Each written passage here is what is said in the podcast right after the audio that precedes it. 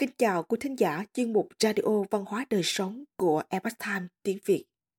Hôm nay, chúng tôi hân hạnh gửi đến quý thính giả bài viết của tác giả Thảo Ngọc có tên Chuyện ở ga tàu Trịnh Châu, nữ nữ, cha vẫn muốn đón con về nhà. Bên cạnh những câu chuyện thương tâm về trận lục ngày 20 tháng 7 năm 2021 ở Trịnh Châu, Trung Quốc, có một bức ảnh lan truyền khiến lòng người thổn thức. Đó là một người cha đã đứng lặng lẽ cả đêm đợi chờ con bên ngoài lối vào tuyến tàu điện ngầm số 5 Trịnh Châu. Mặc dù trời nắng, nhưng ông vẫn mặc chiếc áo mưa xanh. Chiếc áo ông từng mặc vào ngày chia tay con gái. Bên cạnh ông là một chiếc xe đạp đã cũ. Trên đó có tấm biển với dòng chữ viết tay Nữ nữ, cha vẫn muốn đón con trở về nhà. Nữ nữ là phương ngữ người Hà Nam thường dùng để gọi con gái. Con gái của ông được cho là đã qua đời trong chuyến tàu định mệnh vừa qua. Ông không nói lời nào, chỉ lặng lẽ ngồi đó, nhưng lại khiến nhiều người rưng rưng nước mắt khi cảm nhận được nỗi đau thấu trời của người cha khi mất đi đứa con yêu dấu. Nếu chúng ta có thể nghe thấy tiếng nói từ đáy lòng của người cha ấy, đó sẽ là gì? Và nếu như con gái của ông có cơ hội trở về, cô sẽ nói gì với cha mình? Lời của cha. Nếu mỗi áng mây là một nỗi buồn, mỗi hạt mưa là một giọt nước mắt, mỗi cơn gió là một tiếng thở than chờ đợi, thì sau tất cả, nữ nữ cha vẫn muốn đón con trở về nhà. Mưa đã tạnh, nước đã rút, gió đã ngừng.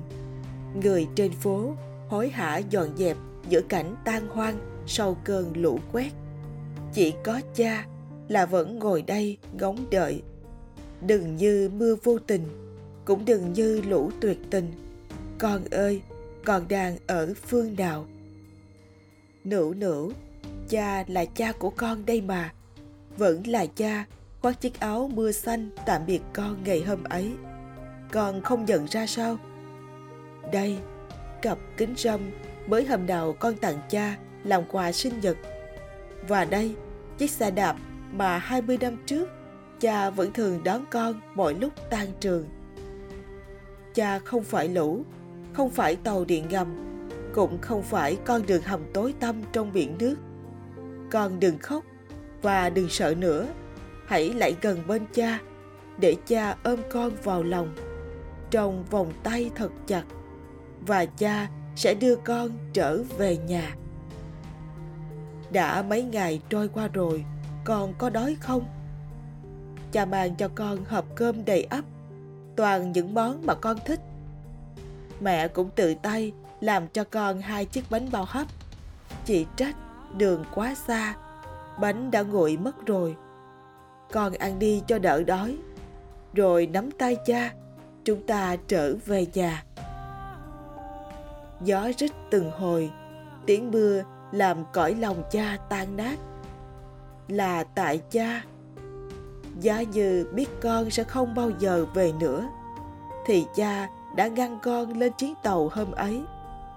Giá như biết lũ trôi là định mệnh, thì cha đã dạy con học bơi từ thuở bé thơ.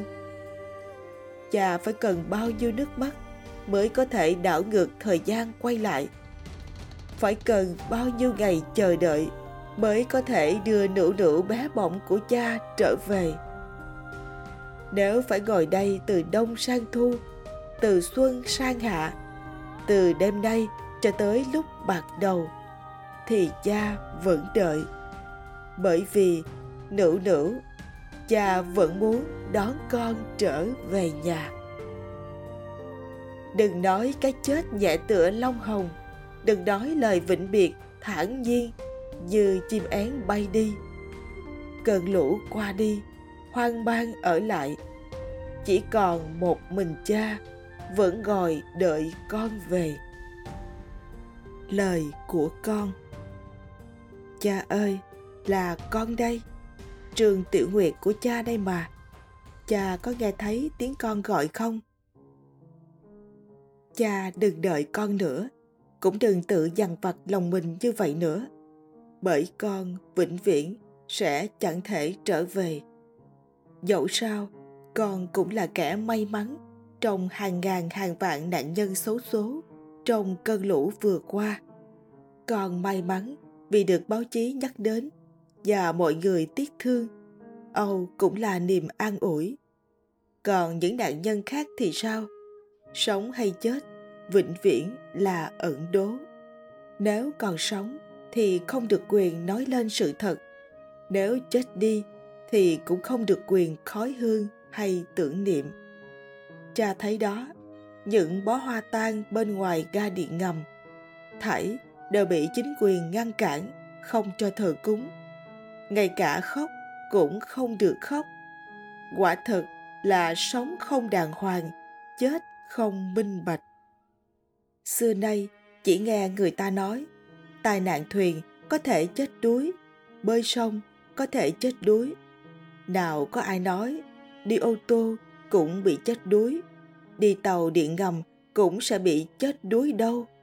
Nhưng ở một đất nước mà nói là chết, im lặng là chết, làm người tốt là chết, sinh con là chết, ăn là chết, mặc là chết, đi thang cuốn là chết, thậm chí chơi trò ú òa cũng chết. Thì sao tránh khỏi những cái chết bất minh ngày hôm nay? Có rất nhiều thứ. Không ai dám điều tra thì sẽ bị gắn mát thiên tai. Chỉ khi điều tra rồi mới biết, thảy đều là nhân họa. Người trung quốc chúng ta vốn dĩ không có phẩm giá để sống, lại không có quyền để lựa chọn cái chết cho mình. Cha ơi, có phải cha vẫn luôn tự hỏi, điều gì đã xảy ra trên chuyến tàu hôm ấy? Khi nước mới tràn vào toa, mọi người bắt đầu xôn xao, nhưng không khí nhanh chóng lắng xuống khi có loa thông báo rằng mọi việc đã có chính phủ lo. Và con cũng như các hành khách đều ngoan ngoãn như một con cừu cứ yên lặng chờ đợi. Nước ngập lên bắp chân rồi lên đùi mọi người vẫn lạc quan. Cứ yên tâm chính phủ đang chỉ đạo nước ngập lên bụng, rồi đến ngực. Không khí dần cạn kiệt. Ai nấy đều thở dốc khó khăn, nhưng vẫn tin tưởng, không cần lo lắng, đội cứu hộ đang đến rồi. Nước dâng lên tới đầu, ai nấy đều hoảng loạn, dẫm đạp lên nhau. Có người toàn phá cửa kính để thoát thân, nhưng lại không dám phản kháng vì chúng ta phải yêu nước, phải tin vào chính phủ chỉ đến phút cuối cùng, khi các quan chức đang ẩn náu ở Trung Nam Hải, Ngài Chủ tịch đang đi thị sát ở Tây Tạng. Các cấp lãnh đạo không biết nên làm gì vì còn bận chờ lệnh cấp trên. Truyền hình Trung ương đang mãi chế giễu lũ lụt ở Âu Châu. Thì con, cũng như những nạn nhân xấu số mới nhận ra rằng không có chính phủ cũng chẳng có cứu hộ, chỉ có cái chết đang cận kề. Con đã từng tin rằng không có thần phật, chỉ có mao chủ tịch. Mao chủ tịch sáng như mặt trời, đảng sáng như mặt trời. Nhưng cha ơi, con đã đánh đổi cả mạng sống của mình mới nhận ra. Người trung quốc chết không phải vì trải qua trận mưa lớn năm ngàn năm mới có một lần, mà chính là vì phải hứng chịu chế độ cai trị tàn độc năm ngàn năm mới có một lần. Trận lũ vừa qua không phải thiên tai mà chính là nhân họa. Không phải vì trời trút mưa xối xả mà là vì chính quyền xả lũ kệ cho dân chúng sống chết mặt bay. Nhân quả là có thật, thiện ác hữu báo là có thật. Nghiệp lực luân báo là có thật. Người Trung Quốc vì tin vào những lời dối trá mà cũng đang phải trả nghiệp. Chúng ta ngày nào cũng chứng kiến tội ác đang diễn ra, nhưng đều im lặng, cho đến khi chính mình trở thành nạn nhân. Đối với các cuộc đấu tố điên cuồng trong cách mạng văn hóa, chẳng phải chúng ta đã chọn cách im lặng.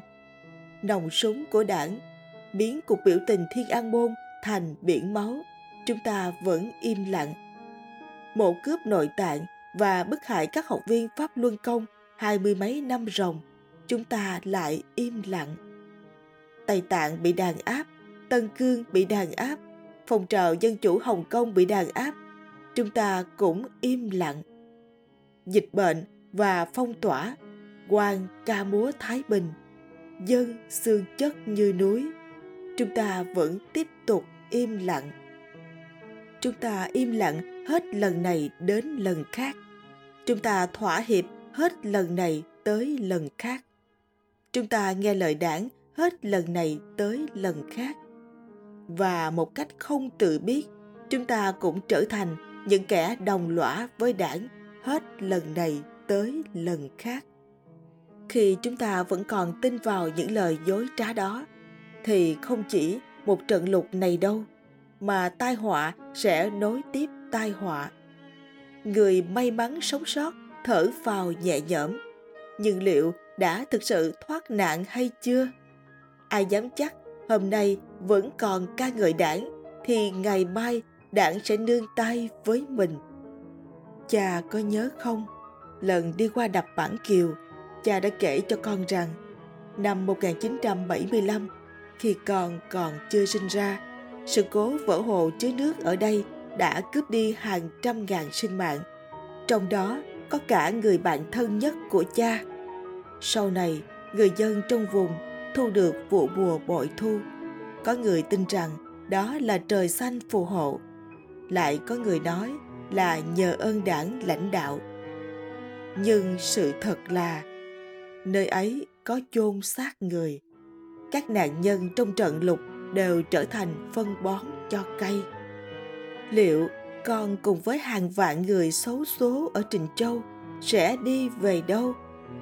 Vì cớ gì mà con số tử vong và danh tính nạn nhân luôn là bí mật quốc gia? Vì cớ gì mà gia đình không thể tìm thấy thi thể người thân của mình? Thân xác họ sẽ hòa tan vào đất, vào đồng, vào ruộng, trong lò hỏa thiêu, trong các cuộc triển lãm thi thể người – hay còn nơi nào khác? Cha ơi đến cõi âm gian rồi con mới thấm thía rằng cái chết không đáng sợ mà sống cuộc đời lầm lạc mới đáng sợ. Con hy vọng những lời này của con sẽ đến được với cha và nếu có thể lan tỏa thông điệp này để thức tỉnh mọi người thì con chết cũng không uổng phí. Vĩnh biệt cha giờ thì con đã có thể yên giấc ngàn thu được rồi. Bạn đọc thân mến, lời tâm sự kể trên có thể là nỗi đau của người cha áo mưa, cũng có thể là nỗi đau của tất cả những gia đình đã mất đi thân nhân trong trận lục và lời nhắn nhủ ngay sau đó, có thể là tiếng lòng của cô gái trong câu chuyện, cũng có thể là tiếng lòng của bất cứ ai đã thức tỉnh. Với mong muốn đánh thức, những ai vẫn còn u mê tin vào đảng cộng sản trung quốc. Hy vọng rằng bi kịch trình châu không lặp lại, bi kịch của người dân trung quốc không lặp lại, để mảnh đất hoa hạ sẽ không còn đau thương lịch sử sẽ trở lại như đó vốn là xua tan đi lớp mây mù ảm đạm trả lại bầu trời trong sáng cho Trung Hoa.